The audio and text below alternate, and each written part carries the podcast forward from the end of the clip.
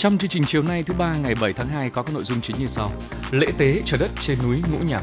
Tháng 1 thu ngân sách nhà nước nội địa đạt 16% dự toán năm giao. Diện tích rau màu vụ xuân tăng gần 700 ha so với cùng kỳ năm trước. Đẩy nhanh gieo cấy lúa đông xuân theo khung lịch thời vụ. Nâng cao chất lượng công tác kiểm tra giám sát ở Đảng bộ thành phố Hải Dương.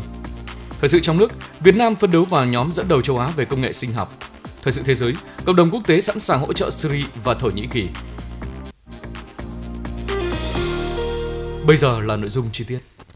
Ngày 7 tháng 2, tức 17 tháng Giêng năm Quý Mão, tại khu di tích Côn Sơn Kiếp Bạc đã diễn ra lễ tế trời đất trên núi Ngũ Nhạc. Đây là một nghi thức độc đáo trong các nghi lễ truyền thống mùa xuân Côn Sơn Kiếp Bạc năm 2023, nhằm cầu cho quốc thái dân an, mùa màng bội thu, nhân khang vật thịnh, dịch bệnh tiêu trừ. Tham dự lễ tế có Ủy viên Trung ương Đảng, Bí thư tỉnh ủy Hải Dương Trần Đức Thắng, Phó Bí thư tỉnh ủy, Chủ tịch Ủy ban nhân dân tỉnh Triệu Thế Hùng, Phó Chủ tịch thường trực Ủy ban nhân dân tỉnh Lưu Văn Bản, lãnh đạo các tỉnh bạn, đoàn đại biểu thành phố Suwon, Hàn Quốc cùng các đồng chí thường vụ tỉnh ủy, đại diện lãnh đạo các sở ban ngành, lãnh đạo các địa phương và đông đảo nhân dân du khách. Theo nghi thức truyền thống dẫn đầu đoàn tế lên núi là đội lân, bát âm, chiêng trống, Đi sau là các đại biểu nhân dân và du khách, đoàn tế dân hương tại chân núi Ngũ Nhạc, Bắc Nhạc Miếu, tiếp đến đoàn di chuyển lên Trung Nhạc Miếu để cử hành nghi lễ tế trời đất thần linh, tiên thánh phù hộ cho tứ hải thanh bình cầu cho quốc thái dân an, biên cương tổ quốc vững chãi, hải phận Trường An. Các thành viên trong đoàn và nhân dân tham dự buổi lễ thành kính cầu mong đất nước Việt Nam nhân khang vật thịnh, mưa thuận gió hòa, mùa màng tươi tốt. Sau khi nghi thức cúng tế kết thúc, lãnh đạo tỉnh lần lượt trao ngũ cốc cho đại diện các sở ban ngành đoàn thể của tỉnh, lãnh đạo các huyện, thị xã thành phố và nhân dân cùng du khách thập phương. Cùng với lễ tế diễn ra tại Trung Nhạc Miếu, đoàn tế và các đại biểu cùng đoàn thể nhân dân du khách dân hương tại Bắc Nhạc Miếu, Tây Nhạc Miếu, Đông Nhạc Miếu và Nam Nhạc Miếu. Ngũ Nhạc là một trong hai mạch núi linh thiêng ở Thắng Tích Côn Sơn. Trong tín ngưỡng dân gian, lễ tế trời đất tại Ngũ Nhạc để cầu phúc tránh họa, mong cho mùa màng tươi tốt, phong đăng hòa cốc, quốc thái dân an. Xưa kia lễ tế trời đất trên núi Ngũ Nhạc do người dân làng An Mô, xã Lê Lợi, thị xã Chí Linh, nay là thành phố Chí Linh thực hiện. Tuy nhiên theo thời gian nghi lễ bị thất truyền, từ năm 2008 thực hiện đề án nâng cấp lễ hội Côn Sơn Kiếp Bạc, tỉnh Hải Dương đã nghiên cứu phục dựng hoàn chỉnh nghi lễ và đưa vào chương trình lễ hội mùa xuân Côn Sơn Kiếp Bạc hàng năm. Theo thông tin từ Cục Thuế tỉnh cho biết, nhờ bám sát sự chỉ đạo của Bộ Tài chính, Tổng cục Thuế cũng như triển khai đồng bộ cụ thể các giải pháp thu ngân sách từ ngay từ đầu năm, trong tháng 1 tháng đầu thực hiện nhiệm vụ thu ngân sách của năm 2023,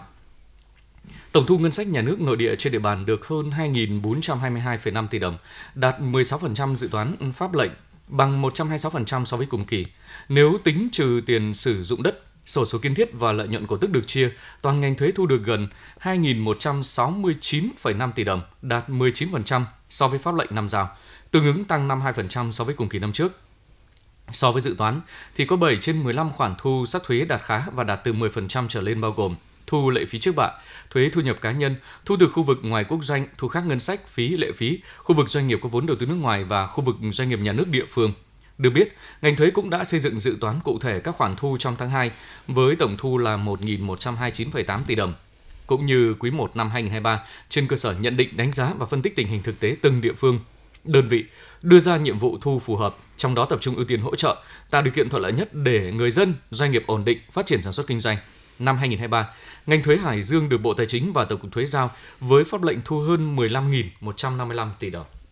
Hiệu quả kinh tế cao từ sản xuất rau màu vụ đông năm 2022-2023 đã tạo động lực cho nông dân nhiều địa phương có vùng chuyên canh rau màu tiếp tục xuống giống mở rộng tối đa diện tích rau màu vụ xuân. Kết quả tính đến ngày 7 tháng 2, toàn tỉnh đã gieo trồng được gần 3.500 ha, tăng gần 700 ha so với cùng kỳ năm trước. Địa phương có diện tích rau màu vụ xuân nhiều nhất là thành phố Chí Linh, đạt 680 ha. Tiếp đến là các huyện Kim Thành, Thanh Hà, Tứ Kỳ và Thanh Miện đều đạt trên 300 ha. Các địa phương còn lại trong được từ 150 150 đến 250 ha để sản xuất vụ xuân đạt giá trị kinh tế cao và sớm hoàn thành kế hoạch gieo trồng 10.000 ha rau màu vụ xuân. Sở Nông nghiệp và Phát triển nông thôn khuyến cáo nông dân các địa phương không mở rộng diện tích su hào cải bắp trồng trong vụ xuân để hạn chế hiện tượng ứ thừa phải chặt bỏ. Đồng thời, khuyến khích các địa phương nông dân có kinh nghiệm điều kiện sản xuất và thị trường tiêu thụ, tích cực tăng cường tích tụ ruộng đất, chuyển đổi đất lúa sang trồng rau màu ở vùng quy hoạch để nâng cao hiệu quả kinh tế tích cực đưa các giống mới tiến bộ kỹ thuật thâm canh mới vào sản xuất. Trong sản xuất cần trồng giải vụ mở rộng diện tích nhà màng nhà lưới, hướng dẫn nông dân quy trình canh tác trong nhà màng nhà lưới cho hiệu quả kinh tế cao, có giải pháp xử lý đất triệt để, luân canh cây trồng, hạn chế gieo trồng dưa lê dưa hấu trên các chân ruộng nhiễm bệnh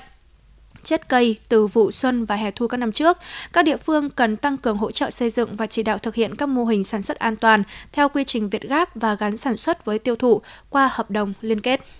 Vụ đông xuân năm nay toàn tỉnh có kế hoạch gieo cấy trên 54.000 ha với năng suất phấn đấu đạt 65 tạm ha, sản lượng thóc trên 353.000 tấn. Để đạt mục tiêu đề ra, ngay sau khi lập xuân, nông dân các địa phương đã huy động tối đa máy móc nhân lực xuống đồng làm đất thực hiện gieo cấy theo đúng khung lịch thời vụ trong tháng 2 để đảm bảo lúa chỗ bông gọn an toàn từ ngày 1 đến ngày 15 tháng 5 năm 2023 xã Kim Quốc huyện Ninh Giang, những ngày sau tiết lập xuân, trên các khu đồng sản xuất lúa của xã luôn tấp nập người xuống đồng và làm đất gieo cây lúa đông xuân. Tất cả với mục tiêu chạy đua cùng thời gian, phấn đấu hoàn thành gieo cấy 354 ha lúa trong tháng 2.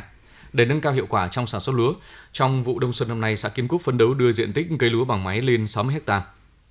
Toàn bộ diện tích cây lúa bằng máy do Hợp tác xã Dịch vụ Nông nghiệp đảm nhiệm, đồng thời tiếp tục mở rộng tối đa diện tích gieo cây lúa chất lượng theo quy vùng sản xuất tập trung, một vùng, một giống, một thời gian để tạo điều kiện thuận lợi, ứng dụng đồng bộ cơ giới hóa trong sản xuất và áp dụng các tiến bộ khoa học công nghệ vào chăm sóc lúa. Ông Nguyễn Trọng Sản, Giám đốc Hợp tác xã Dịch vụ Nông nghiệp xã Kim Quốc, huyện Ninh Giang cho biết. Cái nét mới của trong năm nay là Hợp tác xã Dịch vụ Nông nghiệp chúng tôi đã à, thực hiện như thế là một vùng một giống và với lại cái diện tích mạ khai cây máy là quy vùng đã đảm bảo từ 5 ha trở lên theo đúng cái kế hoạch của Ủy ban nhân dân huyện Ninh Giang đề ra. Và một cái nét mới nữa là vụ chiêm này thì Hợp tác xã Dịch vụ Nông nghiệp chúng tôi đã cùng với lại Trung tâm Dịch vụ Nông nghiệp huyện Ninh Giang và công ty Lộc Trời sẽ tổ chức như thế là triển khai phun À, thuốc trừ cỏ và thuốc trừ ốc bằng mô hình máy bay không người lái thì đấy là những cái nét mới của vụ chiêm xuân năm 2023 đối với lại hợp tác xã dịch vụ nông nghiệp Tân Quốc. Sản xuất vụ đông xuân năm nay trùng vào thời điểm nhuận tháng 2, do đó thời tiết vẫn còn diễn biến khó lường có thể xảy ra rét đậm rét hại, ảnh hưởng đến sự sinh trưởng phát triển của diện tích lúa mới cấy Sở Nông nghiệp Phát triển Nông thôn đã yêu cầu các địa phương thực hiện chuyên dịch theo hướng giảm tối đa diện tích trà xuân sớm, tăng diện tích trà xuân muộn, tăng diện tích lúa thuần, lúa chất lượng cao. Đặc biệt, khuyến khích mở rộng diện tích cây lúa bằng máy, đồng thời cần tập trung tuyên truyền nông dân, đẩy nhanh tiến độ gieo cấy những ngày thời tiết ấm và hoàn thành tiến độ gieo cấy trong tháng 2 và chủ động nguồn dự phòng bằng các giống lúa ngắn ngày để kịp thời ứng phó trong trường hợp xảy ra rét đậm, rét hại. Ông Nguyễn Tiến Trắng, Tri Cục trưởng Tri Cục Trồng trọt và Bảo vệ Thực vật tỉnh Hải Dương cho biết. Đến nay thì à, về cơ bản các diện tích đã được đổ ải. À, vì vậy mà các địa phương cần phải huy động tập trung toàn bộ nhân lực cũng như là máy móc trang thiết bị để tiến hành à, gieo cấy đảm bảo được trong khung thời vụ là chậm nhất đến ngày 28 tháng 2 để kết thúc gieo cấy. Và tuyệt đối lưu ý không được gieo cấy trong cái thời điểm mà thời gian có cái nhiệt độ trung bình ngày là dưới 15 độ C. À, trong quá trình à, triển khai thì gieo cấy à, thì cần phải bám sát cái điều kiện thời tiết. Đấy, trong điều kiện thời tiết mà có rét đậm rét hại thì phải có các cái biện pháp để phòng và chăm sóc phù hợp hiệu quả. À, đồng thời cũng phải có cái phương án để dự phòng các cái giống ngắn ngày để trong điều kiện thời tiết rét đậm rét hại mà ảnh hưởng làm lúa chết thì có biện pháp để gieo cấy lại cho nó đảm bảo kịp thời gian. Nhiều năm nay, sản xuất lúa vụ đông xuân được xác định là vụ lúa chủ lực cho năng suất cao và góp phần quan trọng quyết định đến tốc độ tăng trưởng của ngành nông nghiệp của tỉnh. Vì vậy, ở vụ đông xuân này, ngay từ đầu vụ, Sở Nông nghiệp Phát triển Nông thôn đã tập trung cao độ cho công tác chỉ đạo, điều hành sản xuất, phân công đơn vị chuyên môn và cán bộ theo dõi chặt chẽ từng giai đoạn sinh trưởng của cây lúa để đạt hiệu quả cao, đồng thời chỉ đạo các địa phương và đơn vị chuyên môn đôn đốc nông dân thường xuyên thăm đồng, cung cấp đủ nước vào ruộng và theo dõi diễn biến, sự sinh trưởng của lúa để có biện pháp chăm sóc kịp thời. Với sự chỉ đạo tập trung quyết liệt ngay từ đầu vụ, cùng với kinh nghiệm sản xuất nhiều năm của bà con nông dân, sản xuất lúa đông xuân năm nay sẽ giành được thắng lợi toàn diện cả về diện tích năng suất sản lượng, góp phần thực hiện thắng lợi mục tiêu phát triển kinh tế xã hội năm 2023 của tỉnh. Năm 2023, huyện Thanh Hà có 8 sản phẩm thuộc nhóm thực phẩm tươi sống của 8 chủ thể đăng ký tham gia chương trình ô cốp. Các sản phẩm đăng ký gồm ổi sạch của Hợp tác xã Dịch vụ Nông nghiệp xã Thanh Lang, Hợp tác xã Dịch vụ Nông nghiệp xã Thanh An, Hợp tác xã Thương mại xuất nhập khẩu nông sản Nông nghiệp Việt và Hợp tác xã Nông nghiệp sạch Nam Vũ, sản phẩm vải thiều Thanh Khê của Hợp tác xã Dịch vụ Nông nghiệp xã Thanh Khê, sản phẩm bưởi Thanh Hồng của Hợp tác xã Dịch vụ Nông nghiệp xã Thanh Hồng, gà sạch Tân Việt của Hợp tác xã chăn nuôi gà thương phẩm, rươi thanh xuân của Hợp tác xã khai thác đánh bắt rươi cái xã Thanh Xuân. Trong số các sản phẩm trên có hai sản phẩm là ổi sạch của Hợp tác xã Dịch vụ Nông nghiệp Nam Vũ và bưởi Thanh Hồng của Hợp tác xã Dịch vụ Nông nghiệp xã Thanh Hồng đề nghị công nhận lại sau 3 năm xếp hạng. Để tham gia chương trình, trước đó Ủy ban Nhân dân các xã thị trấn phối hợp với cơ quan chuyên môn hướng dẫn các chủ thể sản xuất trên địa bàn đăng ký tham gia sản phẩm tham gia chương trình ô cốp năm 2023.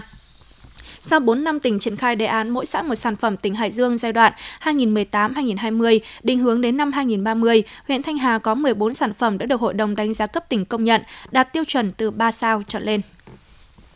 Bắt đầu triển khai thực hiện từ tháng 5 năm 2022 đến hết tháng 1 năm 2023, thành phố Hải Dương đã thực hiện số hóa hơn 83.000 hồ sơ thủ tục hành chính, đạt hơn 84% tổng số hồ sơ, trong đó có hơn 63.000 hồ sơ được trả kết quả trên môi trường số đạt trên 64%. Tính đến thời điểm hiện tại, thành phố Hải Dương là một trong số ít địa phương có tỷ lệ số hóa hồ sơ thủ tục hành chính đạt mức cao. Để có được kết quả này, Ủy ban nhân dân thành phố Hải Dương tập trung cao chỉ đạo, đẩy mạnh tuyên truyền nhằm thúc đẩy thực hiện dịch vụ công mức độ 3 và mức độ 4, nỗ lực khắc phục một số khó khăn vướng mắc trong quá trình giải quyết thủ tục hành chính, nhất là trong lĩnh vực đất đai với nhiều thủ tục thành phần hồ sơ trong khi máy móc thiết bị chưa đáp ứng hết được yêu cầu số hóa. Trong năm nay, thành phố Hải Dương tiếp tục thực hiện đồng bộ các giải pháp nhằm nâng cao chất lượng công tác cải cách thủ tục hành chính, tổ chức tập huấn, bồi dưỡng nghiệp vụ thực hiện số hóa hồ sơ thủ tục hành chính cho cán bộ công chức làm việc tại bộ phận một cửa Ủy ban nhân dân thành phố và các phường xã.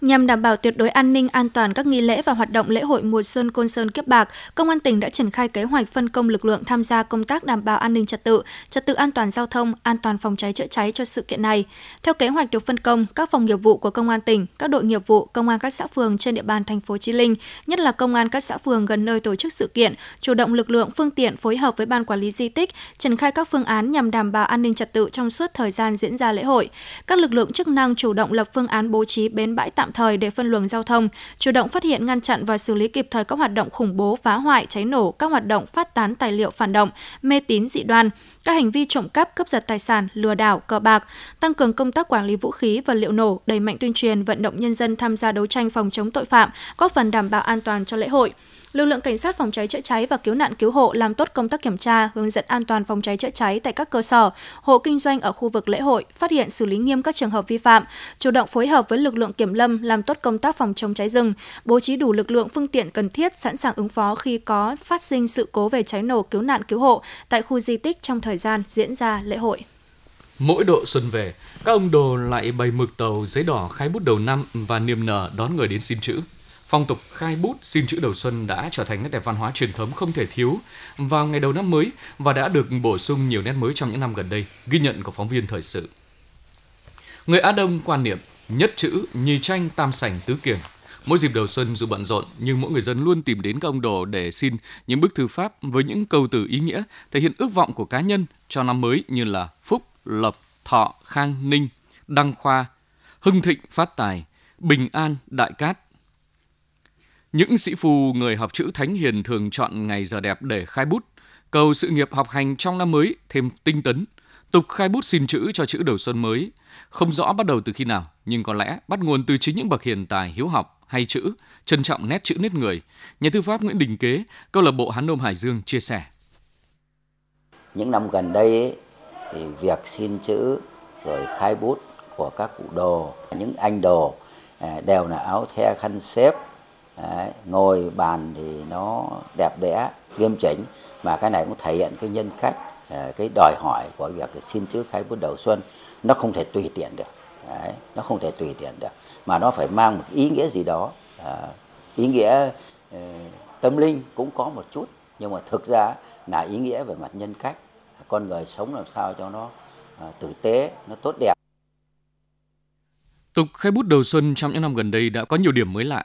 Như tại lễ hội truyền thống mùa xuân tại chùa Tùng Sơn, phường Phú Thứ, thị xã Kinh Môn, từ năm 2017, nhà chùa đã lồng ghép thêm nội dung khai bút cầu trí tuệ. Sau diễn văn khai mạc và những tiết mục văn nghệ, đại diện chính quyền địa phương cùng các sư thầy lên khai bút, viết lên những ước vọng trong năm mới. Động viên nhân dân hăng say học tập lao động sản xuất, xây dựng quê hương giàu đẹp văn minh. Đại đức Thích Minh Thuận, trụ trì chùa Tùng Sơn, phường Phú Thứ, thị xã Kim Môn cho biết. Với người con Phật, ngoài cái ý nghĩa của nét văn hóa truyền thống của dân tộc ra thì khai bút đầu xuân còn là một à, ý, với một cái ý nghĩa sâu sắc, đó là cầu nguyện được trí tuệ của Đức Phật để chúng ta lìa mê, chúng ta về giác. Nếu như tất cả mọi chúng ta đều có được những suy nghĩ đúng thì chúng ta sẽ dẫn đến những việc làm đúng nếu như khi xưa thường chỉ có những ông đồ già cho chữ thì ngày nay nhiều bạn trẻ đã học tập bộ thư môn thư pháp phục vụ nhu cầu của người dân. Nét chữ thư pháp không chỉ có chữ Hán, Nôm mà nghệ thuật thư pháp quốc ngữ đã được nhiều người dân đón nhận. Mỗi người mỗi ý tứ mong muốn xin chữ khác nhau nhưng tự chung lại đều cầu mong cho những điều tốt lành, an vui từ trong tâm hồn cũng như thể hiện sự tôn trọng với đạo học, với nét chữ, nét hồn dân tộc. Như tinh thần trong di ngôn của nhà giáo Chu Văn An từng khẳng định ta chưa từng nghe nước nào coi nhẹ sự học mà khá lên được. Xác định công tác kiểm tra giám sát là một nội dung cốt lõi trong xây dựng trình đốn Đảng, Thành ủy Hải Dương đã và đang thực hiện nhiều giải pháp nhằm đổi mới nâng cao chất lượng kiểm tra kiểm sát, thi hành kỷ luật của Đảng. Sau đây là ghi nhận của phóng viên Hoàng Công. Trong năm 2022 vừa qua, Ủy ban kiểm tra các cấp trong toàn Đảng bộ thành phố Hải Dương đã tham mưu cho cấp ủy kiểm tra khi có dấu hiệu vi phạm đối với một tổ chức đảng và ba đảng viên. Ủy ban kiểm tra các cấp đã tiến hành kiểm tra khi có dấu hiệu vi phạm đối với hai tổ chức đảng và 8 đảng viên. Qua kiểm tra kết luận có vi phạm và đã thi hành kỷ luật 7 đảng viên hai tổ chức đảng được yêu cầu kiểm điểm rút kinh nghiệm. Cũng trong năm qua, Ủy ban kiểm tra các cấp ở thành phố Hải Dương đã thực hiện kiểm tra việc thực hiện nhiệm vụ kiểm tra giám sát đối với 53 tổ chức đảng, giám sát chuyên đề đối với 78 đảng viên và 65 tổ chức đảng, thi hành kỷ luật 21 đảng viên và đình chỉ sinh hoạt đảng 3 trường hợp là đơn vị đầu tiên trong tỉnh thực hiện việc bốc thăm để xác minh tài sản thu nhập của cán bộ, Ủy ban kiểm tra Thành ủy Hải Dương đã thực hiện xác minh tài sản thu nhập đối với 8 cán bộ ở 8 đơn vị. Qua xác minh, đã phát hiện Phó Bí thư chi bộ, Phó Giám đốc Ban Giải phóng mặt bằng thành phố kê khai tài sản không trung thực. Cán bộ này sau đó đã bị xử lý kỷ luật bằng hình thức khiển trách. Thông qua việc thực hiện hiệu quả nhiệm vụ kiểm tra giám sát, Ủy ban kiểm tra thành ủy và cơ sở đã kịp thời uống nắn, ngăn ngừa phát sinh vi phạm, đặc ờ, nhắc nhở tổ chức đảng và đảng viên phát huy ưu điểm khắc phục hạn chế, từ đó đã góp phần nâng cao chất lượng sinh hoạt đảng ở cơ sở. Ông Hoàng Minh Đức, Bí thư Đảng ủy, Chủ tịch Hội đồng nhân dân phường Phạm Ngũ Lão, thành phố Hải Dương nói: chúng tôi xác định là như này. Đầu tiên ấy là các cấp ủy người đứng đầu cấp ủy là phải công quan tâm đến công tác kiểm tra giám sát. Ví dụ cá nhân tôi là bí thư đảng ủy thì hàng tháng là chúng tôi làm việc với thường trực ủy ban kiểm tra và hàng quý là chúng tôi làm việc với ủy ban kiểm tra để cùng nhau chúng ta thực hiện các cái nhiệm vụ ờ, của ủy ban kiểm tra. Còn đối với các cái chương trình kiểm tra giám sát ấy, thì chúng tôi chú trọng vào cái việc là kiểm tra giám sát cái việc thực hiện quy chế làm việc thường xuyên làm mà đặc biệt các cái, cái việc ví dụ như các cái có những cái việc những công trình đầu tư xây dựng cơ bản trên địa bàn hoặc là những cái việc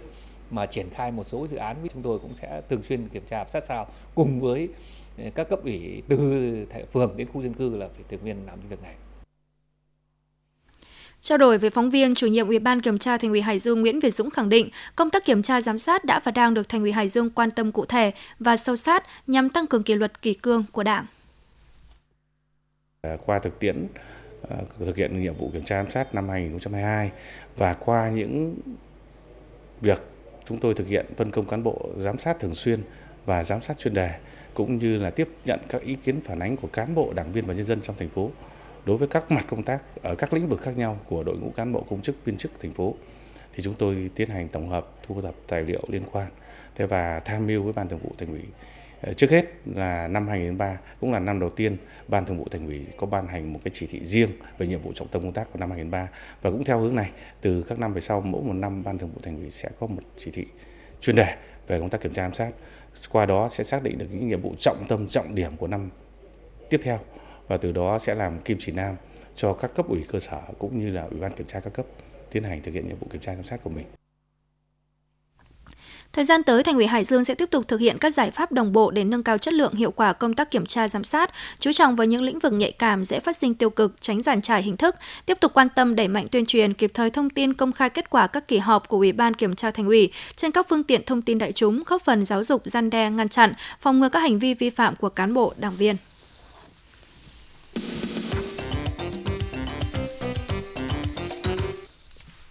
Tin trong nước, Tổng Bí thư Nguyễn Phú Trọng vừa ký ban hành nghị quyết 36 của Bộ Chính trị về phát triển và ứng dụng công nghệ sinh học phục vụ phát triển bền vững đất nước trong tình hình mới. Theo đó, Bộ Chính trị đề ra mục tiêu tổng quát là tập trung phát triển, phân đấu đưa nước ta trở thành quốc gia có nền công nghệ sinh học phát triển trên thế giới.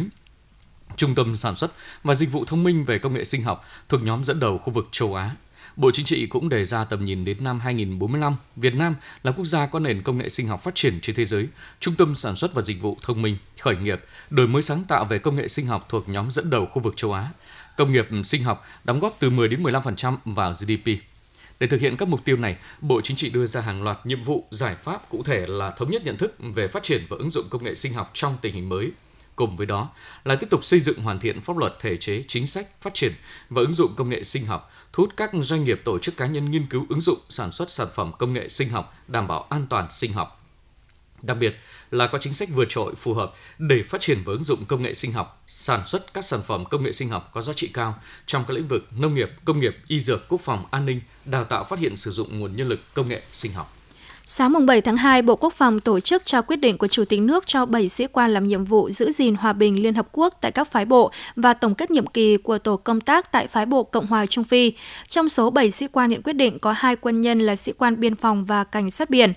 Theo Cục Giữ gìn Hòa bình Việt Nam, 7 sĩ quan nhận quyết định của Chủ tịch nước đợt này sẽ thực hiện nhiệm vụ tại ba phái bộ gìn giữ hòa bình Liên Hợp Quốc tại châu Phi và 4 sĩ quan nhận quyết định tới phái bộ UNISFA. 4 sĩ quan kết thúc thành công nhiệm kỳ công tác trở về nước đợt có 3 người hoàn thành xuất sắc nhiệm vụ và một người hoàn thành tốt nhiệm vụ. Phó Thủ tướng Chính phủ Lê Minh Khái vừa ký quyết định số 02-2023 QDTTG về khung giá của mức giá bán lẻ điện bình quân. Theo đó, Khung giá của mức giá bán lẻ điện bình quân chưa bao gồm thuế giá trị gia tăng như sau. Mức giá bán lẻ điện bình quân tối thiểu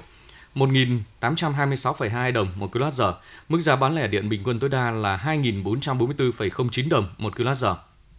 Quyết định có hiệu lực thi hành kể từ ngày 3 tháng 2 năm 2023. Theo quyết định này, khi có biến độ lớn về các thông số tính toán khung giá, chi phí sản xuất kinh doanh điện và yêu cầu phân bổ các khoản chi phí chưa được tính vào giá bán lẻ điện bình quân, Bộ Công Thương có trách nhiệm chủ trì phối hợp với Bộ Tài chính tính toán, điều chỉnh khung giá của mức giá bán lẻ điện bình quân trình Thủ tướng Chính phủ xem xét quyết định.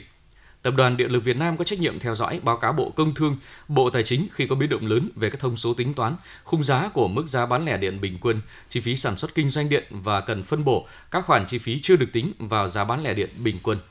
Trước đó, khung giá bán lẻ điện bình quân ở mức tối thiểu là 1.606,19 đồng một kWh và mức tối đa là 1.906,42 đồng một kWh. Hiện nay, giá bán lẻ điện bình quân đang ở mức 1.864,44 đồng một kWh chưa bao gồm VAT. Vốn được áp dụng kể từ lần điều chỉnh vào hồi tháng 3 năm 2019. Theo báo cáo của Tổng cục Thống của Tổng cục Thuế về kết quả triển khai hóa đơn điện tử khởi tạo từ máy tính tiền trong hơn một tháng kể từ thời điểm chính thức vận hành, thì trong số 63 cục thuế các địa phương, chỉ còn cục thuế tỉnh Bắc Cạn chưa lập được danh sách người nộp thuế sẽ triển khai giai đoạn 1 đến hết tháng 3 năm 2023 với lý do còn có khó khăn trong việc thuyết phục người nộp thuế chuyển đổi hình thức hóa đơn điện tử, do đây không phải là quy định bắt buộc. Trong số 62 cục thuế đã đăng ký triển khai giai đoạn 1 thì đã có 25 cục thuế chính thức phát sinh tiếp nhận đăng ký sử dụng hóa đơn điện tử từ máy tính tiền. Tổng cục Thuế và Cục vụ của Bộ sẽ nghiên cứu lấy ý kiến của các bộ ngành để chúng ta sẽ triển khai việc lắp máy tính tiền có kết nối với dữ liệu của cơ quan thuế để in hóa đơn điện tử là bắt buộc và gắn với vấn đề thanh toán không dùng tiền mặt. Theo đề án thanh toán không dùng tiền mặt thì chúng tôi sẽ giả soát lại về pháp lý để trình. Theo Thứ trưởng Nguyễn Duy Ngọc, đây là xu thế thế giới và trong luật thuế Việt Nam cũng đã quy định, tinh thần là hạn chế tối đa thất thu thuế trong yêu cầu đặt ra phải đảm bảo tính pháp lý từ thông tư nghị định đến luật, đảm bảo phải chấp hành theo luật thuế chung.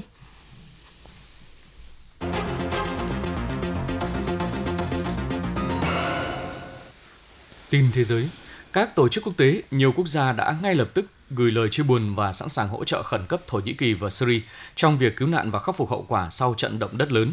Tổng thư ký Liên Hợp Quốc Antonio Guterres hôm qua đã thông báo các nhân viên của tổ chức này đang có mặt tại Thổ Nhĩ Kỳ và Syria để hỗ trợ. Ngoại trưởng Mỹ Antony Blinken cùng ngày cho biết nước này đã có hỗ trợ ban đầu cho Thổ Nhĩ Kỳ và Syria ứng phó ảnh hưởng của trận động đất. Trong khi đó, Nga và Trung Quốc cũng tuyên bố sẵn sàng viện trợ nhân đạo cho hai quốc gia vừa hứng chịu thảm họa thiên tai. Trong khi đó, Liên minh châu EU cho biết khối này đang cử các đội cứu nạn và chuẩn bị các biện pháp hỗ trợ tiếp theo cho Thổ Nhĩ Kỳ và Syria. Chính phủ Italia và Pháp đã bày tỏ tình đoàn kết và đề nghị giúp đỡ, cung cấp viện trợ khẩn cấp cho Ankara và Damas. Israel cũng đã nhanh chóng triển khai các chương trình hỗ trợ nhân đạo cho các nạn nhân động đất ở Thổ Nhĩ Kỳ và Syria. Trận động đất có độ lớn 7,8 làm rung chuyển miền Trung Thổ Nhĩ Kỳ và Tây Bắc Syria hôm qua đã thiệt gây thiệt hại nghiêm trọng về người và tài sản, gợi ký ức đau thương về những cơn thịnh nộ của lòng đất từng xảy ra ở nhiều quốc gia khác trên thế giới. Haiti, một quốc gia dễ gặp thiên tai, là một trong những nơi chứng kiến nhiều cảnh tượng kinh hoàng bởi động đất nhất. Cách đây 13 năm, một trận động đất có độ lớn 7 với tâm chấn ở độ sâu khoảng 13 km kéo dài 55 giây đã san phẳng hầu như toàn bộ thủ đô Port-au-Prince, làm hàng chục nghìn người thiệt mạng và khoảng 1,5 triệu người mất nhà ở. Trận động đất khiến khoảng 6.000 người dân Haiti tàn tật vĩnh viễn. Tới tháng 8 năm 2021, một cơn địa chấn có độ lớn 7,2 đã làm rung chuyển miền Tây Haiti làm ít nhất 304 người thiệt mạng, hàng trăm người bị thương và mất tích, phá hủy khoảng 950 ngôi nhà, 7 nhà thờ, 2 khách sạn và 3 trường học. Tháng 3 năm 2011, một trận động đất kinh hoàng trong lịch sử nhân loại có độ lớn 9 đi kèm với đợt sóng thần khổng lồ đã tàn phá khu vực Đông Bắc Nhật Bản. Trong vòng một giờ xảy ra động đất, các thị trấn dọc bờ biển đều bị những đợt sóng khổng lồ san phẳng. Những ngọn sóng cao 4 đến 5 mét liên tiếp ập đến nhà cửa và những cánh đồng. Sóng thần tại Miyako Itoe ước tính cao đến 40 mét. Thảm họa động đất sóng thần đã xóa sổ nhiều thị trấn cướp đi sinh mạng của gần 20.000 người. Tại Trung Quốc, một trận động đất có độ lớn 8 độ đã xảy ra ở tỉnh Tứ Xuyên vào ngày 12 tháng 5 năm 2008 làm làm 87.000 người thiệt mạng và 10 triệu người mất nhà cửa, phá hủy hàng triệu công trình dân sinh và xã hội. Dù tâm chấn ở tỉnh Tứ Xuyên, nhưng cả Thượng Hải và Bắc Kinh đều cảm nhận thấy mặt đất rung chuyển khi động đất xảy ra. Đây là thảm họa lớn nhất ở Trung Quốc sau trận động đất Đường Sơn vào năm 1976. Bộ Giáo dục Singapore hôm qua thông báo đang hướng dẫn các giáo viên tại các trường học và các cơ sở giáo dục cách sử dụng các công cụ trí tuệ nhân tạo AI như ChatGPT để nâng cao chất lượng học tập khi các công cụ này ngày càng trở nên phổ biến. Theo Bộ Giáo dục Singapore, ChatGPT giống như chiếc máy tính để học toán, tuy nhiên ChatGPT chỉ có thể sở hành công cụ hữu ích cho học ừ, cho việc học khi học sinh đã nắm vững những khái niệm cơ bản và kỹ năng tư duy. Chính vì thế, Bộ Giáo dục Singapore cũng sẽ trang bị cho các học sinh, sinh viên các kỹ năng sử dụng công cụ AI một cách có trách nhiệm các học sinh sẽ được dạy để hiểu về khái niệm cơ bản và không quá phụ thuộc vào các công cụ AI. Điều này sẽ tương tự như cách máy tính không loại bỏ nhu cầu hiểu các phép toán cơ bản của học sinh. Ngoài ra, các học sinh cũng sẽ được trang bị kiến thức về cách các công cụ AI làm việc để có đủ khả năng đánh giá và phân tích các kết quả có được từ các công cụ đó. Bởi chúng đôi khi Ờ, có thể không chính xác hoặc sai lệch đối với việc ngăn chặn săn gian lận thi cử bằng cách sử dụng các công cụ AI như ChatGPT. Bộ Giáo dục Singapore cho rằng các cơ sở giáo dục đại học có nhiều phương thức đánh giá khác nhau mà công nghệ AI không thể hỗ trợ. Bên cạnh đó, có nhiều giải pháp được áp dụng để phát hiện tình trạng đạo văn, trong đó có các công cụ có thể phát hiện các nội dung do công nghệ AI tạo ra. Phần còn lại của chương trình ngày hôm nay là bản tin dự báo thời tiết khu vực Hải Dương đêm nay và ngày mai. Theo Đài khí tượng thủy văn của tỉnh, hầu hết các địa phương trên địa bàn tỉnh ta trong đêm qua và sáng nay đều có mưa và mù nhẹ trời rét, trưa chiều giảm mây có lúc hưởng nắng, độ ẩm không khí luôn duy trì ở mức cao. Nhiệt độ đo được lúc 13 giờ trưa nay dao động từ 22 đến 23 độ, tương đương so với trưa hôm qua. 24 giờ tới, không khí lạnh tiếp tục suy yếu lệch đông nên thời tiết khu vực trong tỉnh được dự báo trời nhiều mây, đêm và sáng có mưa mưa nhỏ và sương mù nhẹ, trưa chiều giảm mây có lúc hưởng nắng. Gió đông nam cấp 2, nhiệt độ cao nhất 23 đến 24 độ, nhiệt độ thấp nhất 18 đến 19 độ. Quý vị và các bạn vừa nghe chương trình thời sự chiều của Đài Phát thanh Trẻ Hải Dương, chương trình do Thu Hằng, Lưu Hưng, Trà Giang, Lê Tiến, Thu Huyền thực hiện, chịu trách nhiệm nội dung Phó Giám đốc Đặng Đình Long. Cảm ơn quý vị và các bạn đã quan tâm theo dõi.